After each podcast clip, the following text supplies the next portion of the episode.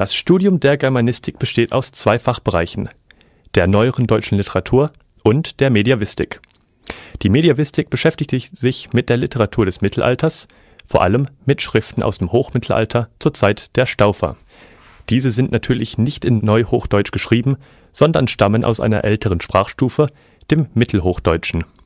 Vor allem am Anfang des Germanistikstudiums steckt die Übersetzung mittelhochdeutscher Texte in unserer heutigen Sprache voller Tücken. Denn überall lauern falsche Freunde.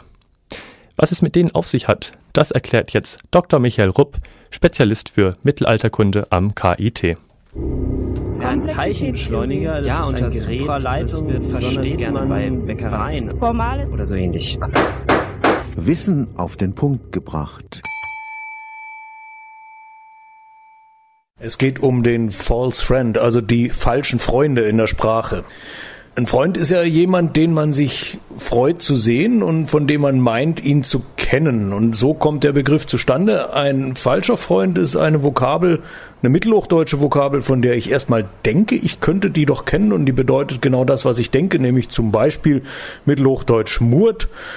Man weiß, das wird über die Monophthongierung zum neuen neuhochdeutschen Wort Mut und würde es dann gerne auch mit Mut übersetzen und dann liegt man falsch.